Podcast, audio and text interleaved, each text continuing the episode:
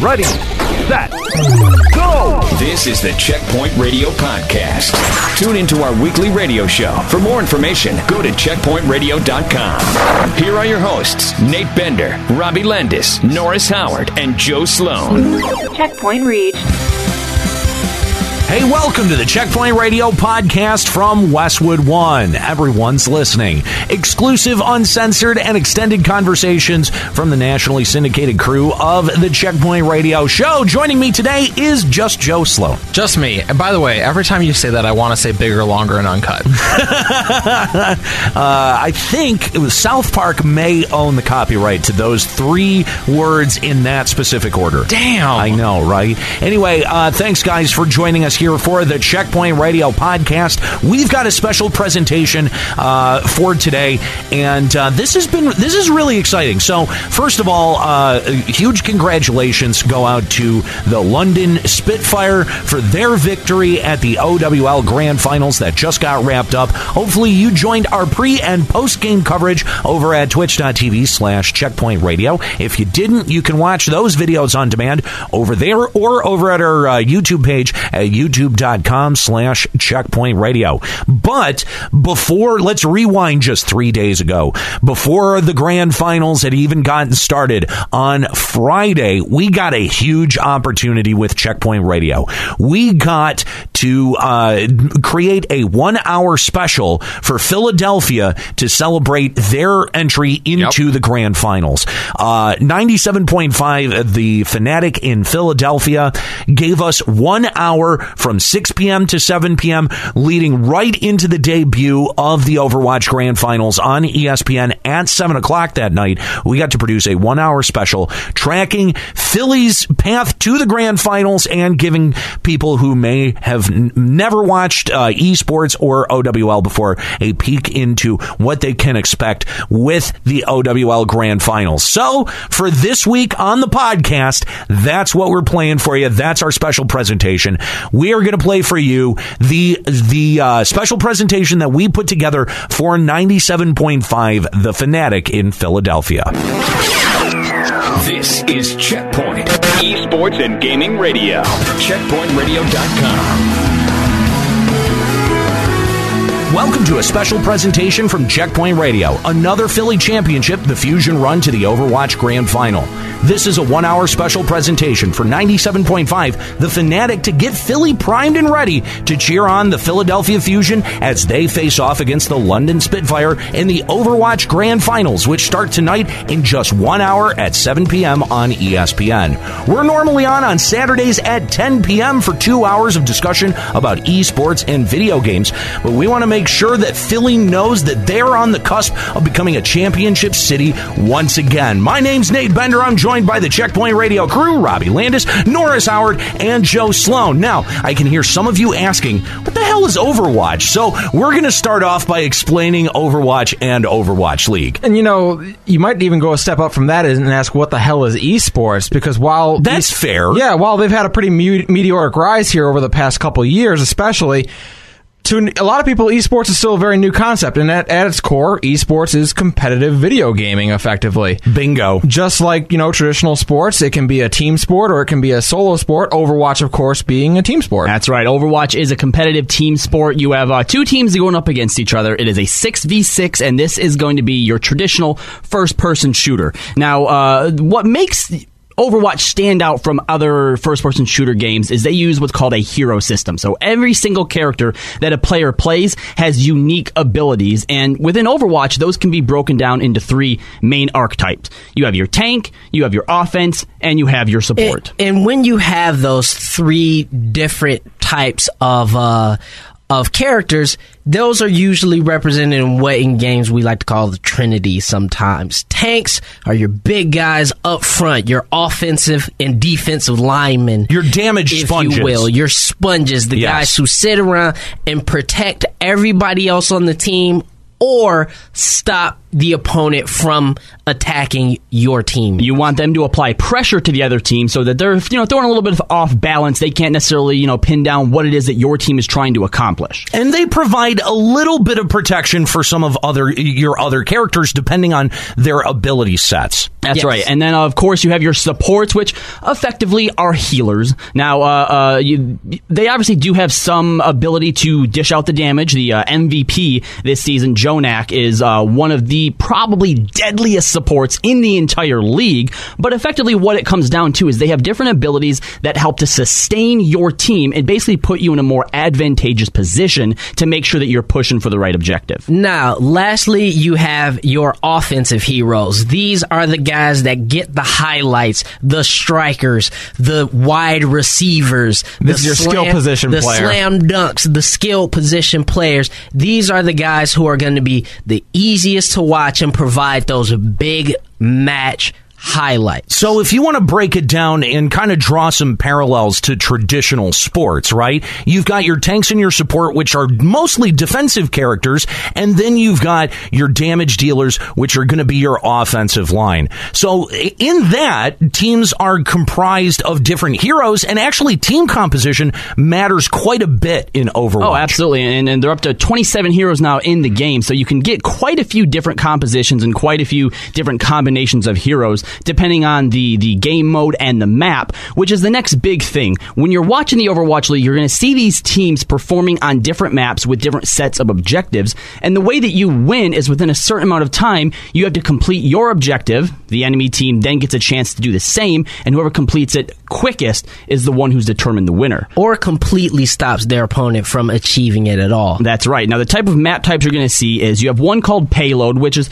pretty straightforward. You have a payload that you're trying to escort from, from the start of the map to the end of the map. Now, in order to do that, only your team can be near the payload. That's where the defense comes in. So long as they're also standing on the payload, it will not move forward, and that's where the action comes in. You're listening to Checkpoint Radio, a special edition of Checkpoint Radio, another Philly championship, the Fusion Run to Overwatch Grand Finals. And you're listening to it on 97.5 The Fanatic. Now, also, you have in your map pool is something called Control Point, which is essentially King of the Hill. There'll be a point on the map that both teams are vying to control. The first team to stand on it when it goes green, they'll control it. The other team can go onto that spot and contest it, and that can flip flop back and forth. The first to we- reach 100% wins. and it's the first to two in these maps as well. So you always have a chance to come back even if you lose that first point.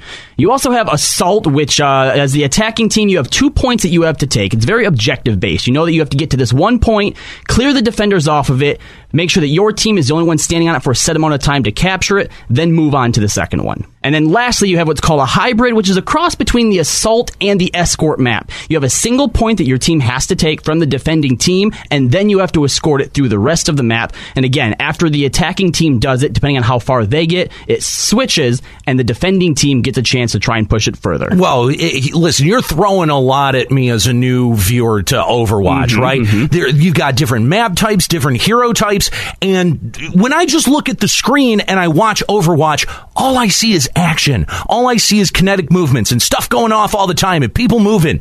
How do I actually sit down and watch Overwatch if this is my very first time ever watching it? Well, one of the first things you want to do is you want to figure out who are the damage dealers. This is really sort of the first point of reference for you to come in and watch Overwatch as a sport. You want to see who is actually attacking the other team. Once you get that down, you'll be able to see sort of how the match plays out. You'll see when a bunch of players are taken out. There'll be a kill feed or a elimination feed on the side of the screen in the upper right hand corner. That will show you who is eliminating who. Yeah, now this is one of the most important factors to keep in mind when you're trying to watch the action. Because you're right, when you're looking at it from a third person point of view, when you can see all the different action going on, it can be a bit hard to follow. But knowing who in the kill feed's being eliminated, and just like traditional sports teams, they have their colors, the Philadelphia Fusion.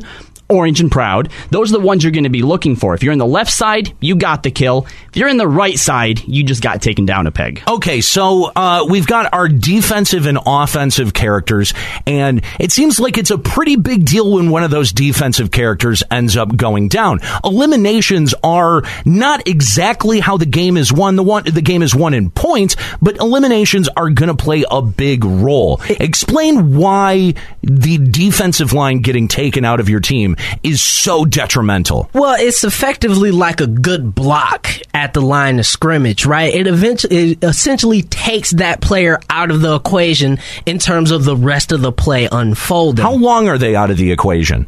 Uh, they are out for approximately was it five seconds mm-hmm. before you respawn? Before you respawn, and then you have to worry about in. running all the way back to where the action's going down. Now, the reason why getting the first kill is so important in ninety percent of team fights, once a character goes down, 90% of the time that team's probably going to use because you're effectively looking at a power play at that point. You're going 6v5. And if it's one of your supports or as you said, one of the tanks, one of the defensive lines, you just lost a big, big damage sponge. And now there's more incoming damage all around to the rest of your teammates. Yeah, when, when one of the offensive players sees that the defense's tank or support has gone down, you can bet that they're about to press the go button.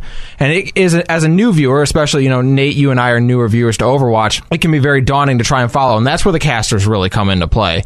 Overwatch and Blizzard, they have an outstanding casting team who will help take you through the action. And I and you know, here's the thing: is that anyone who is coming to Overwatch for the very first time tonight at seven o'clock when the Overwatch Grand Finals get kicked off on ESPN. And by the way, there are a variety of different ways that you can watch Overwatch, including Twitch.tv slash Overwatch League, OverwatchLeague.com, uh, Disney XD, and of course the premiere tonight on ESPN.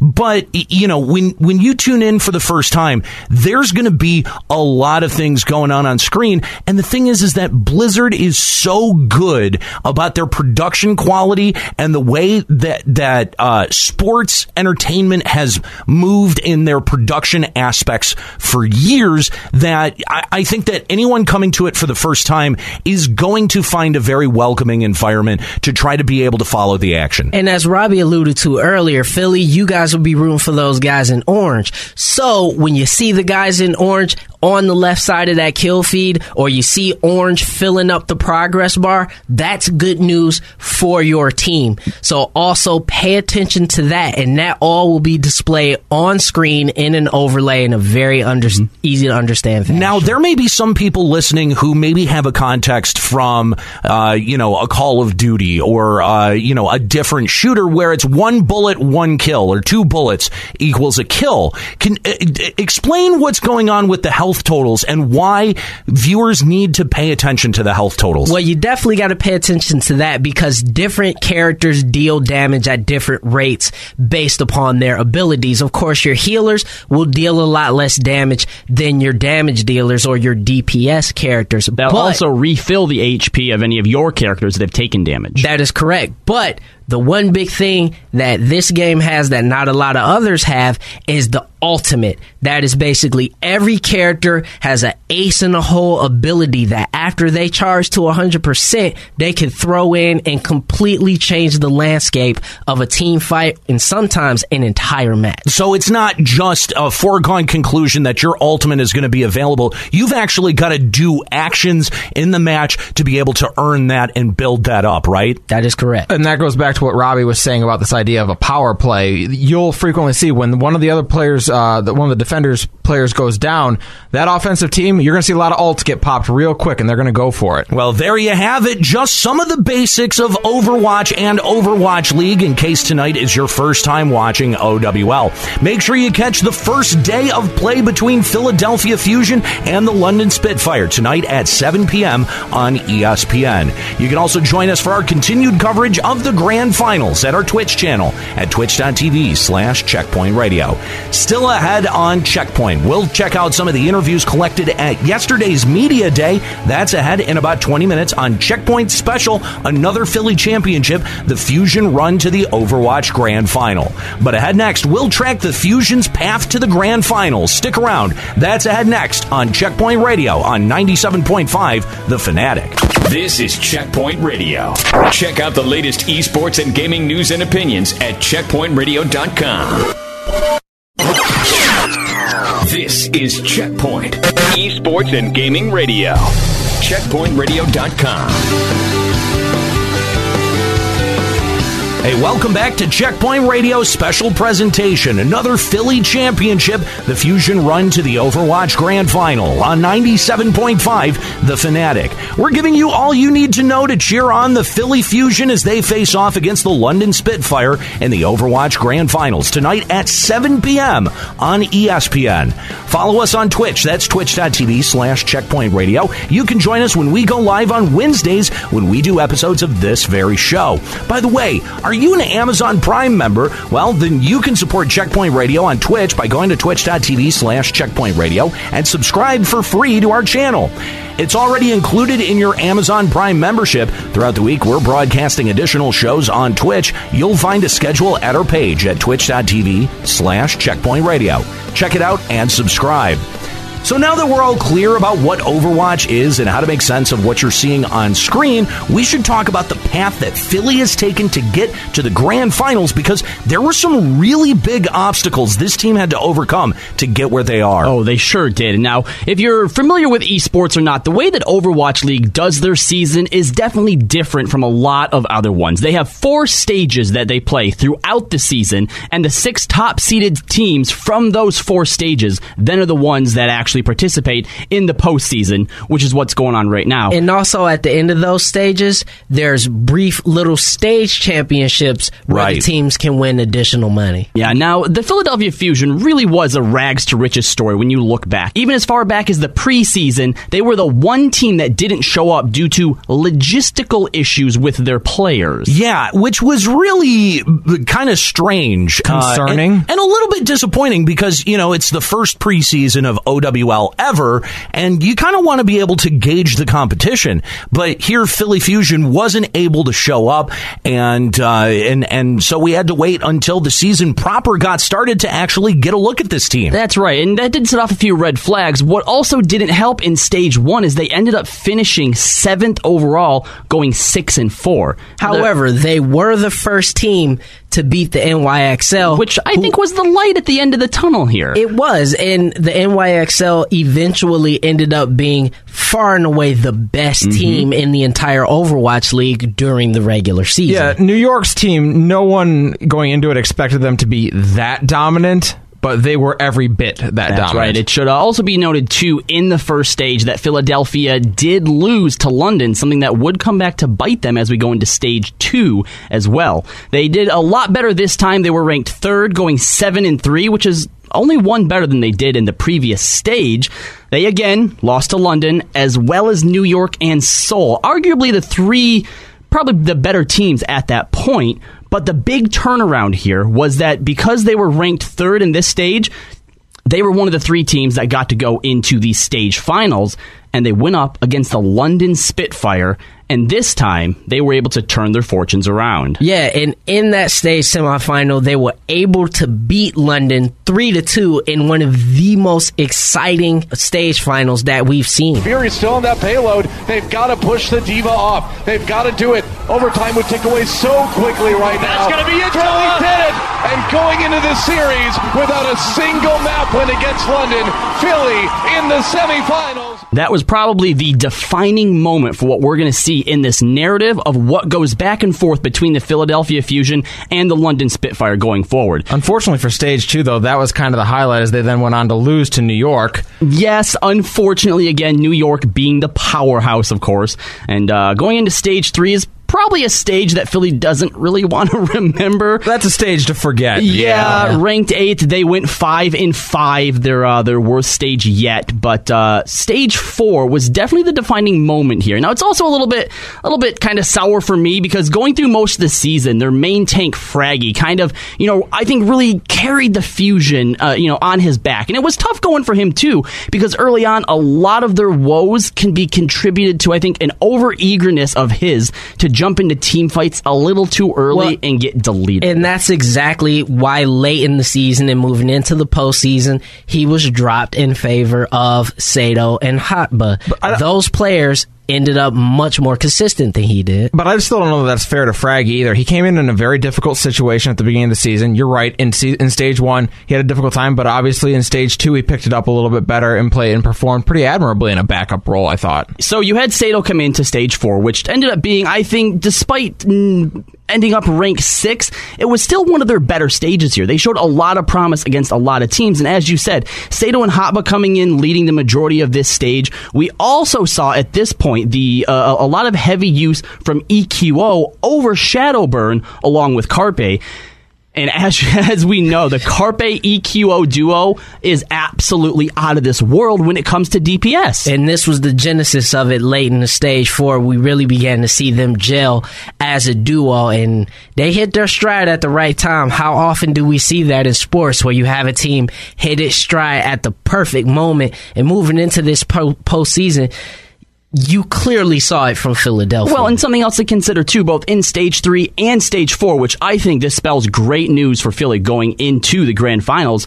They've beat London now since that first win in the stage two semifinals. They've beat them every single time. And with each victory, it's been more and more apparent that Philly really has an edge over them. You're listening to a special presentation from Checkpoint Radio. Another Philly championship, the Fusion run to the Overwatch Grand Finals on 97.5, The Fanatic. We're currently talking about the Philly Fusion's path to the Grand Finals. Of course, they're going to be going up against the London Spitfire tonight at 7 p.m. starting on ESPN. You guys should really check it out. And uh, I think it's going to be a huge matchup, which this actually, this brings us to the postseason where Philly was really kind of cast as an underdog in this entire matchup. Yeah, Philly to me was kind of a Jekyll and Hyde team throughout the season. You saw that in a lot of their stage records. They usually were in that, you know, six and four, seven and three, yeah. you know, three and uh, three and seven kind of bracket. They were always in the middle because they would either show up and play extraordinarily well, or they'd show up and look lost. You never knew which Philly you would be seeing exactly. on any given night. Well, and they really just kind of eked out that sixth seed as well, because going into the last week of stage four, it was really determined and dependent on other teams' performances as well as their own. That's a really good point. So they first squared off against the Boston Uprising, who, yes, they didn't have a great stage four, but man, was the Uprising hot in stage three and still wanted to try to carry some of that momentum with them into the postseason. Exactly. Boston was one of the teams that had one of the best records in stage three. They didn't lose a single match going all the way back into the end of stage two, moving through all of stage three. So this was a very good team that had a strong possibility at beating Philadelphia, and yet Philly just showed up, especially Carpe. Was able to rise to the occasion to take down the Boston Uprising. A worthy foe, by the way. You know, not not a slouch of a competition.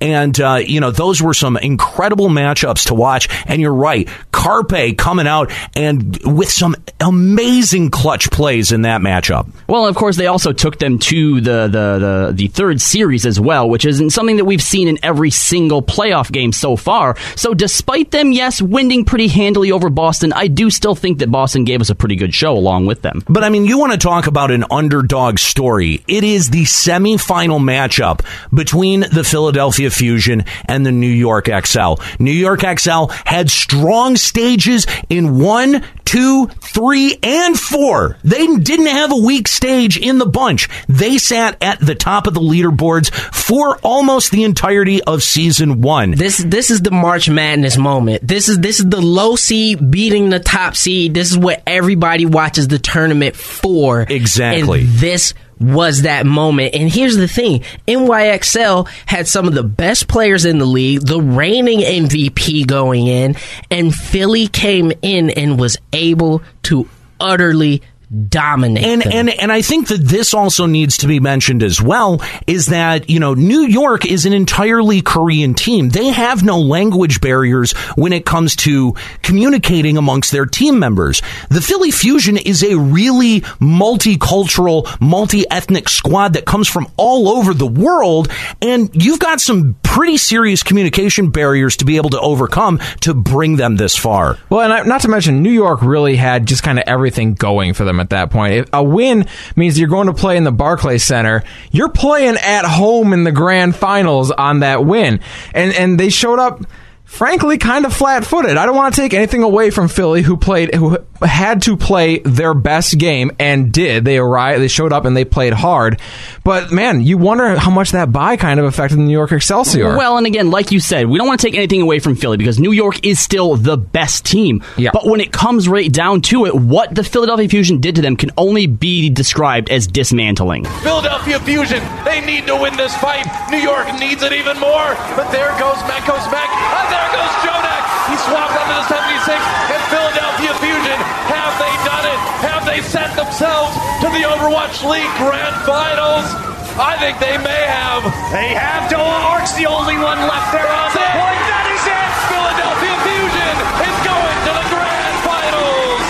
And none of us, none of us who sat around and predicted the outcome of the finals would have bet on Philly uh, to to come out over New York No Excelsior. did. That's how good NYXL looked coming into the postseason. But Joe, I think you brought up a really good point. That one week bye may have been the thing that did them in. But there you go, Philly. That's been your team's path to the grand finals. An exciting and unlikely story. And I mean, listen, if, if Philly knocking the postseason favorites New York out of the mix doesn't do it for you, I don't know what will. Such a great story. Still ahead on Checkpoint, who deserves the postseason MVP nod? Jonak got named the MVP for the regular season, but now the NYXL are out.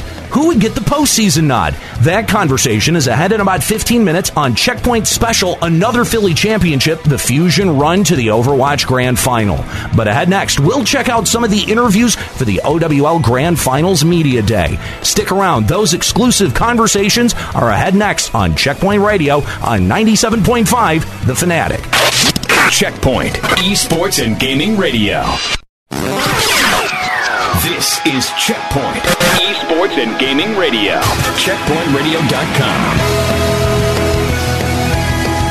Hey, welcome back to Checkpoint Radio special presentation. Another Philly championship, the Fusion run to the Overwatch Grand Finals on 97.5 The Fanatic. Make sure you're following us on Twitch. That's twitch.tv slash checkpoint radio. Throughout the week, you can also tune in for Checkpoint Radio shows on our Twitch channel. And when you do, you can subscribe to our channel using your Amazon Prime membership at no additional charge. When you subscribe to Checkpoint Radio on Twitch, you get extra benefits. It's free when you use your Amazon Prime membership. Just go to twitch.tv slash checkpoint radio and join us during the week for more insight on esports and to be a part of the show. Yesterday was Media Day at the Overwatch Grand Finals, and we sent our own Robbie and Norris out to the Barclays Center to find out how the Fusion are preparing for their matchup against the London Spitfire. This is Norris Howard with Checkpoint Radio coming to you from the Overwatch Finals in New York. I'm with members of the Philadelphia Fusion, Tucker Roberts, the team owner. We've also got players EQO, Neptuno, and Boombox. Now, Tucker, I'd like to start with you. This season has had a lot of ups and downs for the Fusion. Did you think you'd even be here at the start of the season, here at the Grand Finals? we thought we had a great team, but we didn't put expectations to make to the finals the first season. We thought probably season two will start really uh, gelling and, and getting momentum, but to see early success is, is very welcome. To you, what's the best thing about the Overwatch League Grand Finals? Well, I think the best thing is that we're close to home, we're close to Philly, so we can actually bust some of our fans up, and we've got a couple hundred of them coming in buses. Uh, so that'll be, I'm sure, a crazy bus ride. Uh, but you know, look, New York is an amazing uh, city. It's it's iconic for America, and um, for a lot of our players that are not from America, it's their first time here. So it's pretty exciting for them to be in the Big Apple and go, you know, check things out walk around the city. Obviously, focusing and preparing for the game, but also taking it in while they're here. Tucker Roberts, owner of the Philadelphia Fusion, has been joining us here on Checkpoint Radio. Now, I want to move on to Star DPS EQO. He's known for his high level of play on a wide array of heroes. What does it mean for you personally to be here at the OWL Grand Finals? It means a lot to accomplish what I've accomplished at my age, but everything was like through hard work, so it wasn't easy, of course. How have you guys been preparing for this match against London Spitfire? We've done a lot. Like we've been, you know, practicing every day, making sure that we're not rusty. You know, going through like this change and doing our best to like find the best counter to London, I guess. EQO, the infamous DPS for the Philadelphia Fusion, has been joining us here on Checkpoint. We've got also the backline pair of Boombox and Neptuno. Boombox, I'll start with you. What has been the biggest challenge for the Fusion? What have you had to overcome this year? We've been improving our team play because none of us have ever played together before. So we were like learning each other's voices, how we play, like how we want to play, and how we should talk.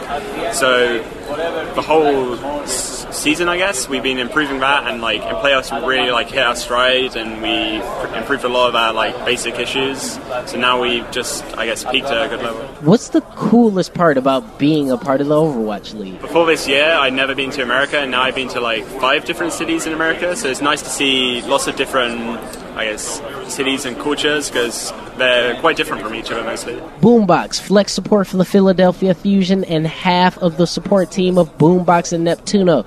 Speaking of, we've got Neptuno here with us. How have you been preparing for this match against London? We prepare as a team mentally, like uh, trying to trust in each other and don't blame or don't think about when we lose a fight or we are losing, don't think about it, just think about how we should play the game and what is our role in the team and also cheer up for our teammates every time. So I think that's the main reason we've been here, we made it here. And lastly, what has the grand finals been like for you? I mean, I think it's crazy that we're here. Like, a lot of like famous people perform here, like not only basketball. Uh, I don't know. It's like crazy because I never expected to be in a place like this, com- doing what I love. So it's really good. Neptuno, support for the Philly Fusion, has joined us here on Checkpoint Radio. This is Norris Howard for Checkpoint Radio, reporting from the Overwatch Grand Finals in New York. This is Robbie Landis at the Overwatch Grand Finals in New York with Nate Nanzer, Commissioner for the Overwatch League. Tell us about the formation of the Overwatch League. What was your overall vision for the league? You know, Overwatch League started as an idea uh, to sort of take traditional sports structures and apply them to esports uh, and create something new uh, in esports that hadn't been done before. And it took uh, an incredible team across Blizzard Entertainment, um, from our game team that makes the game uh, to marketing and broadcast and events, uh, uh, a whole host of people that have worked tirelessly to get us to this point. The Overwatch League has had a really stellar production quality and has really set the bar in terms of expectations for esports presentations, and that's just in your first season.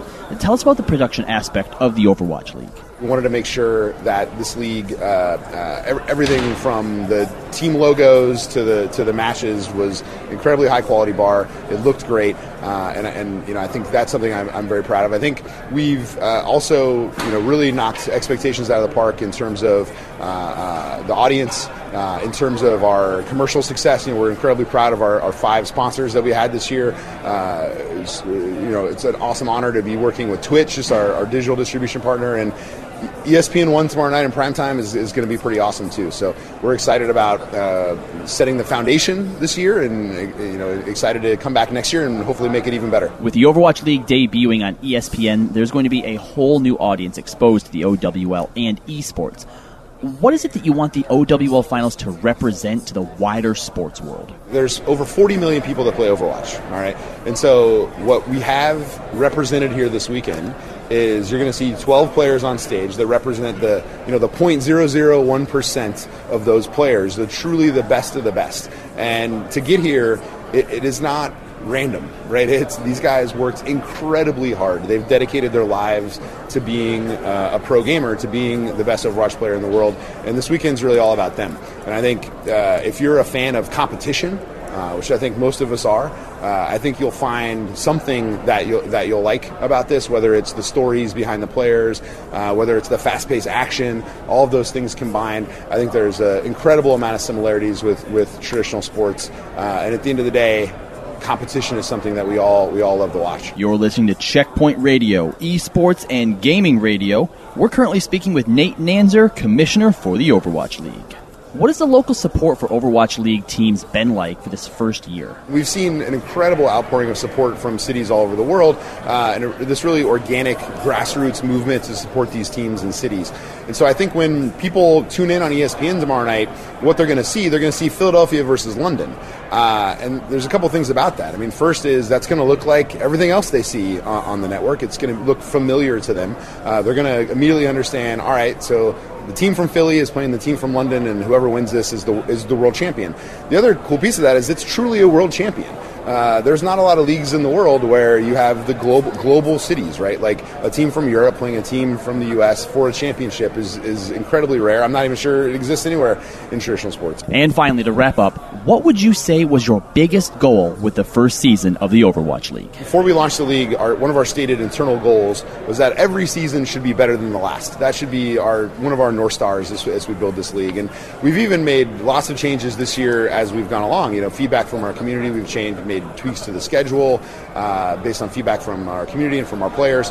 And so I, I think we're going to have a series of meetings sitting down with key stakeholders uh, across the league and, and really look to where what are things that we can improve uh, and then really think about the product. Uh, how do we make the game more watchable uh, to new players? How do we add more spectating tools to make it to give you know core fans what they want and give casual fans what they want? So we're really going to be thoughtful about how do we improve the overall experience of being a fan in the Overwatch League, uh, and while hopefully adding more teams uh, too to, to, to bring more cities uh, into the fold and give more fans an opportunity to have a, a home team. Nate Nanzer, commissioner for the Overwatch League, from the Overwatch Grand Finals at the Barclays Center in New York, here on Checkpoint Radio. Thanks, Robbie. Big thanks to Bader Media Group and the Overwatch League for assistance on the interviews. Make sure to tune in to the Overwatch Grand Finals between the Philadelphia Fusion and the London Spitfire tonight in less than an hour at 7 p.m. on ESPN. Coming up next on Checkpoint, Jonak may have received the regular season MVP, but who would get the postseason nod? Plus, we'll break down the critical factors on what to watch for going into tonight's game.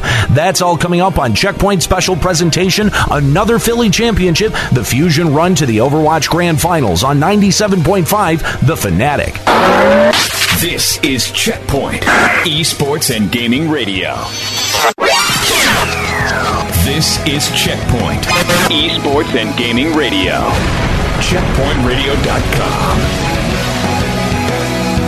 Welcome back to Checkpoint Radio, esports and gaming radio. Want to thank everyone listening on the Fanatic in Philadelphia 97.5. Make sure that you follow us on Twitch. That's twitch.tv slash checkpoint radio. You can join us when we go live on Wednesdays when we do episodes of this very show. Hey, by the way, are you an Amazon Prime member? Well, then you can support Checkpoint Radio on Twitch by going to twitch.tv slash checkpoint radio and subscribe for free to our channel. It's already included in your Amazon Prime membership. Throughout the week, we're broadcasting additional shows on Twitch. You'll find a schedule on our page at twitch.tv slash checkpoint radio. Check it out and subscribe. Last week, the idea of picking a postseason MVP seemed a little silly. Jonak was a well deserved pick for the regular season MVP, but last week, the NYXL were still a part of the bracket.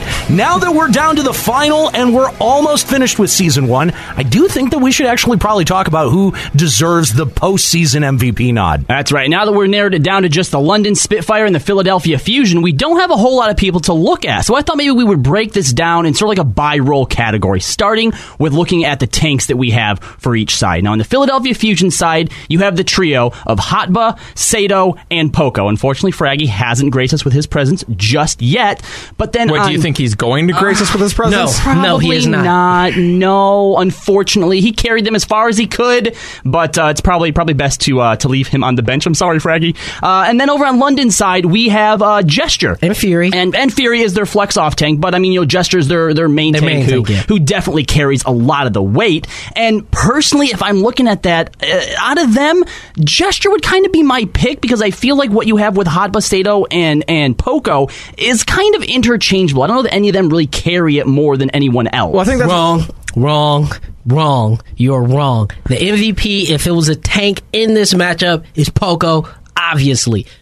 Obviously, But He's even most- Hotba's been dropping- dropping he's those hot most bombs. dynamic. He's the most dynamic. He still drops the bombs, he, and he has the number one. He's the number one in elims right now in the Overwatch postseason. Above all DPSs, above all everybody, Poko is at the top of the list. Shut up. But if you're splitting time with two other players in your role, it's hard to say that you're the MVP of your role, let alone of your team. But if he's topping elims, if he's topping elims and is playing less than everybody else, then that shows how dominant he is when he's in the game. Well, I'll grant you that. So they can make him MVP, but only if they also fire their coach for not playing him more. but here's the thing: so we don't just have tanks; we've also got supports as well. Yeah. See, now the support category is a lot harder because I would like to go with Bdosin, who's a great Zenyatta, but when you have someone like Jonak getting the MVP for setting the standard as Zenyatta in the regular season, it kind of feels like a, little, a bit of a downgrade, doesn't it? Yeah, I would definitely agree with Yeah, that. and some people might argue for Neptuno, deadliest mercy in the game, but when it comes down to it, he, he's he's still just He's a just, mercy. he's just mercy. guy. Yeah. So I mean, it, it does have to go to Bdosin, I think, for utility. Are you trying to suggest that that's like you saying you have the deadliest Chihuahua? Uh, well, see, look, the thing is, right now, especially in the playoffs, we're seeing a lot of single healer Single heal. Meta. Only one mercy carrying everybody, and it's hard to say, well, Neptuno, you're the MVP for that when you have people, you know, like ArK was doing it, you know, for, for NYXL, or you have NUS and Closer is doing it over on the over on the Spitfire side, And, and right? also, when you run a double sniper, like you don't have to heal your other snipers that much. I mean, if they get shot, Yeah. they're pretty much dead. Ain't a lot of healing going on right there. And that's really the problem is that none of these supports I would say are better than Jonak. So if we're calling it as a support, I'm saying let's just stick with Jonak. Well, then we've got the third category to look at, which is DPS. And honestly, this is where it all comes down to because I think across the board, tank duos and support duos on both sides are really good, but the defining factor is going to be your DPS duos. Is it going to be Carpe and EQO, or is it going to be Profit and Bird Ring? It- It's gonna be Carpe and EQ. Yeah, I, I think it's, It's gonna be Carpe and EQ. I think so. I definitely think so. I, I mean, no one has been able to get the kind of shine that Carpe has been able to, and uh, of course EQO right there with Carpe. I, I, I got to give them the nod for sure. Well, and let, me, let me ask you this though: Does the MVP have to come off the team that wins? No, no, absolutely not. I, I am a firm believer that it doesn't. Okay. I, I think if I think if somebody just performs out of their minds, even in a losing effort, that should be saluted. You can still be the most valuable player in the game, even though your team well, didn't win. uh, Luka Modric won Best Player in the World Cup. He was on the losing team in the final. So what do we think? So are, are we kind of all in unanimous agreement? Does it go to Carpe and EQO? I think, I think it it's does. gonna, yeah. Well, I mean, you get to give it to a duo. I think you have to give it to one player. Carpe. Well, I think it's going to be Carpe. in that case. okay. yeah, I think we're all probably unanimous on that. You're listening to Checkpoint Radio special presentation, another Philly championship, the Fusion run to the Overwatch Grand Finals on 97.5 The Fanatic. Now, before we get out of here, because the OWL Grand Finals are starting at 7 p.m. on ESPN, um, what does the Fusion need to watch out for to stop London from taking a stronghold on the offense? Probably the biggest strength that London has is going to be in their DPS duo, Profit and Birdring. Now, going into the postseason, it was a real question on whether or not they were going to be able to pop off and mesh right, but I think that what they showed us against the Gladiators showed that they absolutely can, and so I think it's going to come down to the sniper duels that you have between the two, whether it's going to be Carpe and EQO or whether it's going to be Profit and Birdring, and honestly, I'm going to give the edge to the Philadelphia Fusion on this I one. actually think that is going to be the off tank uh, battle between Poko and Fury. Whoever wins that battle will also have a distinct advantage moving forward in the grand finals. You know, I, I picked uh, London to go all the way in this originally, and now we're looking at Philly, who really need to be. Go- they're going at their peak performance. They are playing some of the best they've played all season long. What does London need to do to slow that down? Well, London definitely has to be aggressive, and they have to be able to push in on Carpe and EQO and take them down because. Poko and the other off and other tanks can't really get going unless there's damage coming down range.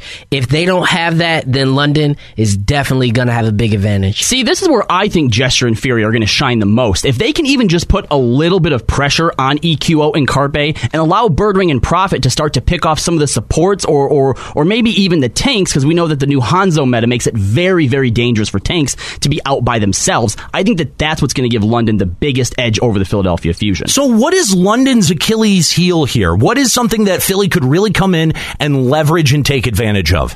I think definitely if Philly is able to go in and break down the structure, if they're able to take down uh, Gesture, if they're able to take down uh, Fury early on in a team fight, there's going to be a lot of disorganization in that London team. If they're able to do that, they'll have a great advantage. And it just so happens that Philly have two of the best players at taking out tanks and DPS at range. Well, and with the double sniper meta too, one of the I think most important things for tanks to do is to make sure that there's enough room that your snipers have the sight lines that they need to line those shots up. So we have to agree with Norris here. If you can take gesture or fury, both if you're you know really hot, then it's really going to open up and, and make it so that it's going to be like shooting fish in a barrel for someone like Carpe. Mm-hmm. So, what would be you say London's you know ace in the hole? What what's their biggest thing that they can fall back on, and how does Philly respond? Oh, you know, I, I definitely feel like Philly has the edge here. So, oh man, I don't know. It's going to be really hard. I think that that Profit and Birdring need to step up their game. Carpe and EQO are legendary level players, and honestly, it's going to be really, really tough for for London. I think to find that shot. At the end of this, we're probably going to be saying we're going to be talking about one player for whoever wins. So, if if each team wins, who are we talking about? Carpe, Carpe, and Carpe. That's what we're going to be talking about. If Philly hold up that trophy at the end of the day, he's one of the best DPS, if not the best DPS in the league, and we're going to be talking about him for a while. What about the other side? What about London? Uh, I personally think either Birdring or Fury. I would have to give it to Gesture, the main tank. He's always been their main tank in that role throughout the entire season, and if they go to victory, he's the one leading them. All right, well, there you go. Starting in just a few minutes at 7 p.m. on ESPN. Make sure you tune in for the Overwatch Grand Finals and cheer on the Philly Fusion. Thanks for joining us for this special presentation from Checkpoint Radio. Another Philly championship, the Fusion run to the Overwatch Grand Final on 97.5 The Fanatic. For more info on the show, links to articles and the Checkpoint podcast, then head on over to checkpointradio.com. Stay up to date on all the latest by subscribing to Checkpoint Radio on social media. That's CheckPT Radio on Facebook, Twitter, and Instagram. And of course, make sure to catch us at our normal time on Saturdays at 10 p.m. right here on The Fanatic. Interview media provided by Bader Media Group. I want to thank my crew. Kevin Graham and Rick Scott are our executive producers. Lead segment producing for this special by Joe Sloan and Robbie Landis. Producing and booking help from Christine Corpus. And of course, my co-hosts who pull double duties as producers for Checkpoint. Robbie Landis, Norris Howard, and Joe Sloan. My name's Nate Bender. Keep listening. You've been listening to Checkpoint Radio, a complete look at all things esports and gaming. Check out the latest esports and gaming news and opinions at checkpointradio.com. So there you have it, a special presentation from Checkpoint Radio, another Philly championship, the Fusion run to the Overwatch Grand Final. Obviously, the Grand Final had just gotten wrapped up before recording this and before putting it out. This will be out uh, late Saturday night. Um, but uh, yeah, we we wanted to uh, be able to make sure that everyone heard that conversation because it was really kind of kind of a big deal for us to be on in such a prime time uh, slot right there. Yeah, for those who don't know, like radio, I mean, six to seven p.m. on a weekday uh, in sports talk radio specifically, Yeah. that's a really really big deal. Because if, if it's you know uh, just regular talk radio, the morning commute is is the big one that you want. But well, most ra- even music formats like it, the morning drive is really like the only time that you get for any kind of talk, right? Um, and and even then, you know, that's mostly entertainment focused, right? Exactly. You know, even at a sports talk radio station, like you know, Mike and Mike was syndicated from coast to coast for a long time, and you know they got they got fairly decent ratings. It was a fairly decent show, but it was the afternoons that really where uh, sports talk really picked up, and of course the evenings too, as you had uh, you know play by play and and stuff like that coming on. So it was cool um, for us to think about that, like. Somewhere out there, there was a person who tuned in to Overwatch because they heard us on they, the radio. Yeah, they heard us explain it, which Yeah. I think is uh, is is very very cool. So, oh, nice, Wow, yeah. there it is. So There real real quick before we uh, get out of here today, uh, we wanted to be able to do a real quick recap of what was going down on this week's episode. Wow, I God, almost what- got another one. What was going down? That felt like it was so long ago. I know, right? Like we've produced four different things since then, right? Uh, been a long week. Anyway, uh, so we started off this week by talking about the OWL story so far, giving you a look back at uh, the entire n- inaugural season of Overwatch. You know, one that's one of the points that we had brought up uh, in our uh, post game coverage was that this is really remarkable that this is uh, Overwatch's very first season, and that that they're they've been able to come out of the gate and not just compete with you know uh, games and esports that that have been around in some cases for ten years, but have been able to really set the standard going forward for what the expectations are. And time and time again, they've done that. I mean, we saw it first at the World Cup last year. The presentation was stellar. Then we Yeah. saw it in the preseason. It was stellar. Then the regular season, it was outstanding. Then we get to the stage playoffs. They're great. And now they've once again upped it at the grand finals. And you're like, yeah. Yeah. At, at some point, maybe I just have to stop being surprised and give Blizzard some credit. I mean, they did not deviate from what, you know, basically it was sort of like they took the approach that this is just Burbank but bigger. It's just, it's just Burbank on a, on a larger scale. And they didn't do anything that was like blow you out of the water. You know, there wasn't like, you know, the Dota 2 fucking holograms that they had, right? Like there wasn't, they didn't get stupid with it. They were like, we've set up a really good formula here. And, and, and it's interesting that it's them that got the opportunity to be on ESPN one before anyone else. None of the hologram bullshit, none of the special, you know, like, uh, you know, the presentation stuff. No, Like, it you know was what it I mean? was a sports presentation. Exactly. And that's what it was meant to be. Exactly. Selfin in the chat's asking, do we know when the next preseason starts? We know that uh, free agency gets underway in September. Right. And that the next season will be in early 2019. So, real quick, on the heels of the grand finals, we did not get any expansion team announcements, but there are some heavy rumors out there right now. Yeah, we know they want to add six teams, and three of them are basically all but decided. We're just fine. It's just having paperwork finalized at this point. It's going to be uh,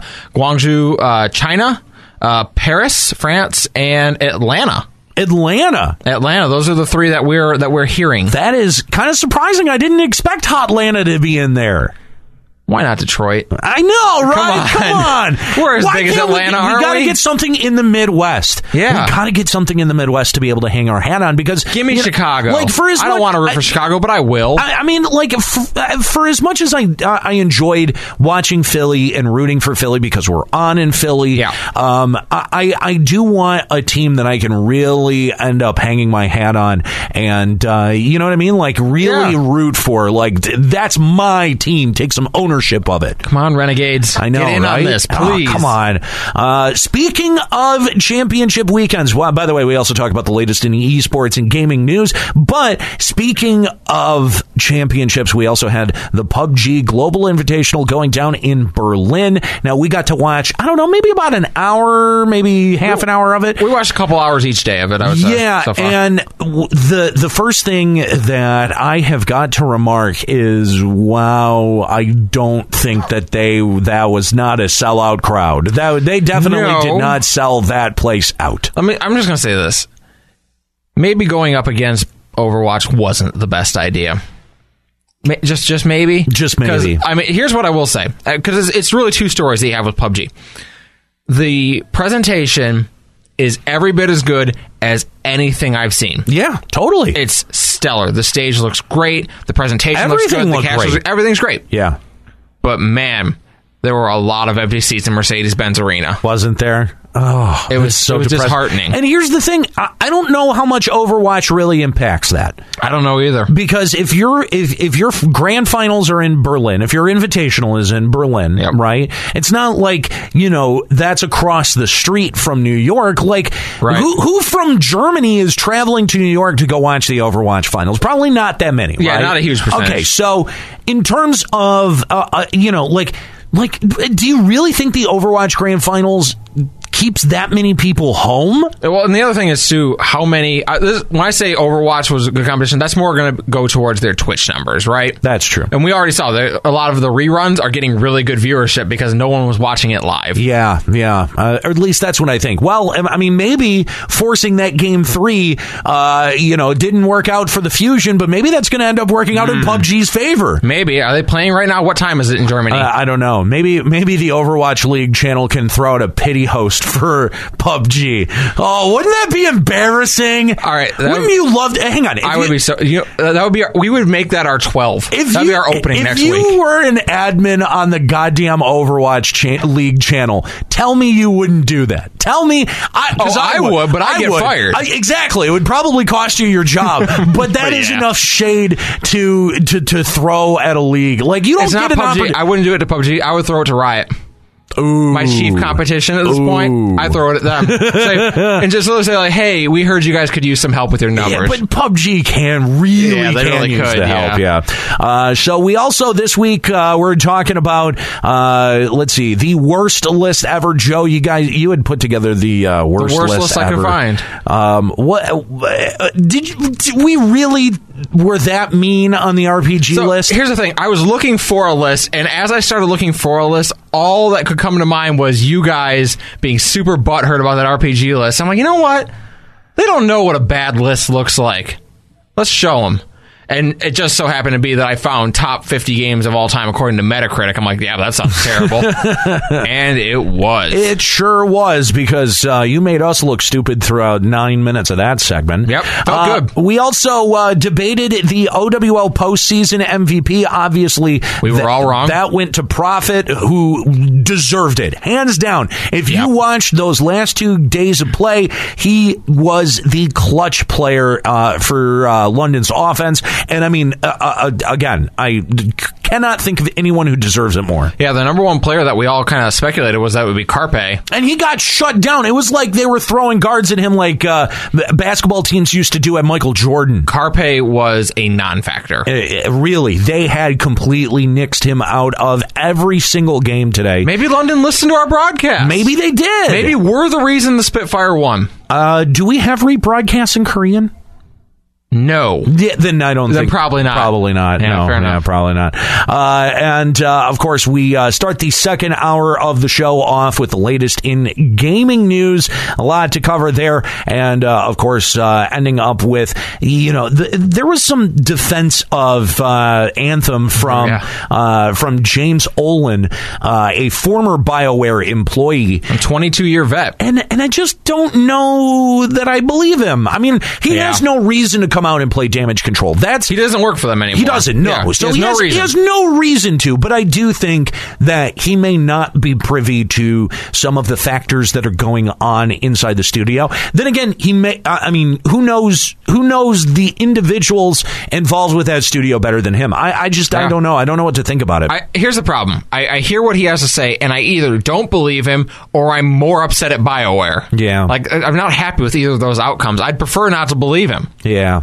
yeah. Hmm. I I just don't think that Anthem is going to end up being very good. I mean, just like it, I, I, and maybe it might be a competent game at the end of the day. Sure. But I have this feeling. I just I in the in the pit of my soul, I have this feeling that it's going to end up feeling generic-y, especially because of the expectations that BioWare fans have of BioWare products. That's the problem. When you take a BioWare game and strip out everything that is that is BioWare, you're left with something very generic. Like if you take out all of like the the BioWare fingerprints off of Mass Effect, you have an ultra generic, frankly not very good like sci-fi shooter. Yeah. That's a, that's actually a really good point. Uh, we also talk about uh, Keemstar and his very public battle with uh, Epic Games. uh, not working out for that guy too well. And uh, from what I hear, you know, he he's getting into uh, Realm Royale tournaments. W- From what I hear, that there was a Realm Royale tournament that went down this weekend that did not go very well at all. Oh, that's unfortunate. Yeah. Yeah. Well, I mean, this is like what we talk about. Do we want companies taking full control over their esports and in doing so shutting out kind of grassroots and third party groups? Or do we want the third party groups and grassroots opportunities out there?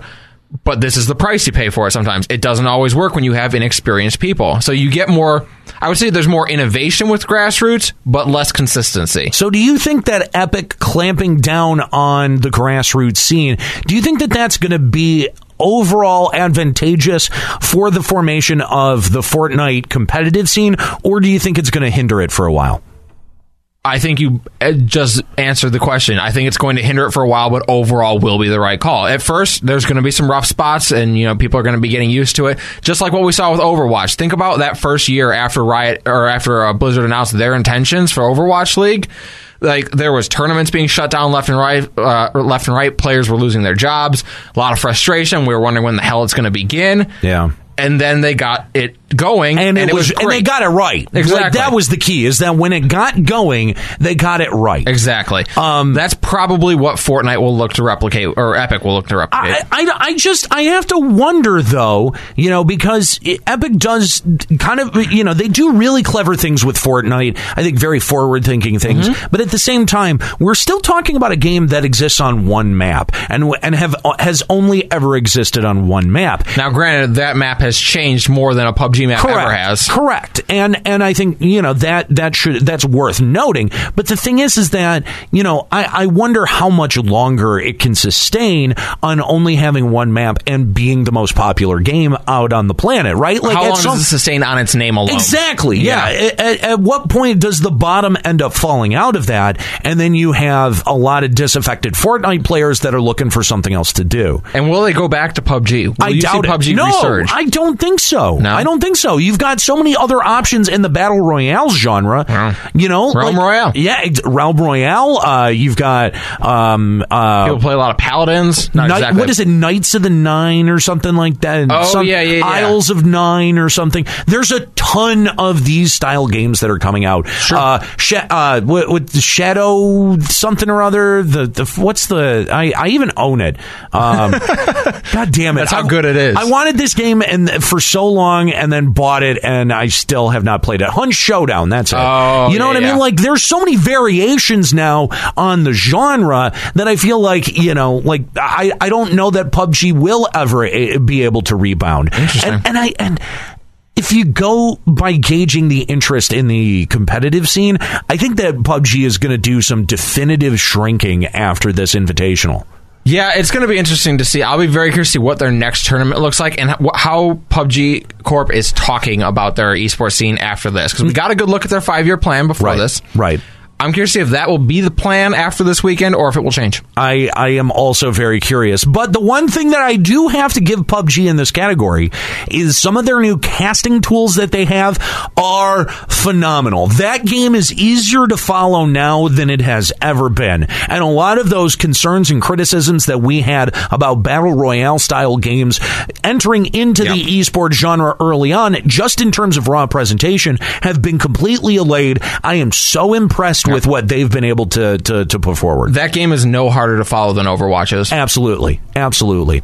Uh, we also uh, talk about let's see uh, the Olympics. Yes, esports coming to the Olympics. Of course, Jake and Kaguri out at the uh, Olympic IOC meeting, which seems to have gone very well. It seems like the Olympic Committee sounds excited, and of course they've been excited, you know, in spurts about esports for a while. You've got Sure. your curmudgeons who are not into it. It's you- not sports, exactly. But then you have your people who say like, "Hmm, maybe we want the Olympics to still be around in twenty years." Good point. Who are like, we need to, we need to get young people interested. No one, no young people are tuning in for track and field these days. Uh, you know, and this was something that you had mentioned yesterday when we kept seeing crowd shots in so young in the Barclays Center that there were so many people and all of them were so young. When's the last time you saw like twelve thousand people of like under thirty in a room? It's pretty amazing. I mean, again, and the number of people showing up to the Barclays Center uh, also should, uh, you know, should should get a footnote there as well. But yeah, uh, uh, the formation of the esports liaison group to be a liaison between the IOC and the wider esports world, I think that this bodes very, very well for the future of esports in the Olympics. The I- discussions next year. Do they go to the 2024 games or not? I- what do you think? What do you think? Are they going to get it? My gut says they will be a demonstration sport in 2024. I think that you're right. I think that that a bit of a hedging with the demonstration sport, but I, I actually, think I, almost every sport starts as one. but I, I think after you know the the response that things like the international have gotten, uh, the you know the um, uh, how impactful it is in Korea and China and in other regions, um, and what kind of splash the Overwatch League was able to make this weekend. I think that those are three really big factors that push it beyond a demonstration sport. I think that they're going to get in. Fingers crossed. We'll see. And then, of course, we wrap up this week talking about our social media question, asking you what your favorite esports entity is, player, team, personality, caster, whatever it is. We wanted to know. And, uh, of course, The uh, answer was us. Everyone said us. Yeah, right. Literally every answer. It's so flattering. Thank you, guys. Very kind. Uh, anyway, all right, that's going to be it for the Checkpoint Radio podcast as the party continues to blare next door. Uh, I'm we gotta ass- go get in on that party. I- I'm assuming that they're London fans and that we're just going to go over there and party with them. I mean, I th- it might be awkward if we end up showing up wearing They're you know gonna Overwatch jerseys on. Yeah, right, exactly. Uh, so we're going to get out of here for the Checkpoint Radio podcast. That's going to be it. Uh, thank you guys so much for hanging out and checking out our exclusive special that we made for Philadelphia. Uh, it, it, it really was uh, very cool to be on, and thank you. Shout out to 97.5 The Fanatic for putting us on in prime time. Oh, yeah. That was a lot of faith that they had put in us, and I hope that we uh, pulled it off for you guys and that you were proud of us. So, uh, thanks so much for joining us for the Checkpoint Radio podcast. CheckpointRadio.com is where you can find out more information about the show, as well as full episodes on demand, posted every every Friday, no longer Tuesday, Oh, every yeah. Friday, interviews from past episodes and much, much more. That's all over at checkpointradio.com. Stay up to date on all the latest by following us on social media. That's Check PT Radio on Facebook, Twitter, and Instagram. And if you like the show, consider dropping by our Apple Podcast feed and giving us a rating and a review. Checkpoint Radio is a production of Westwood One. Our theme is provided by the band Weird at Last. Big thanks to our producers, Rick Scott, Kevin Graham, and Christine For the Checkpoint Radio crew, Robbie Landis, Norris Howard, and Joe Sloan, I'm Nate Bender. Keep listening. You've been listening to the Checkpoint Radio Podcast. Make sure you subscribe to iTunes or wherever you listen to your podcasts. Also, tune into our weekly radio show. For more information and the latest on esports and gaming, go to checkpointradio.com.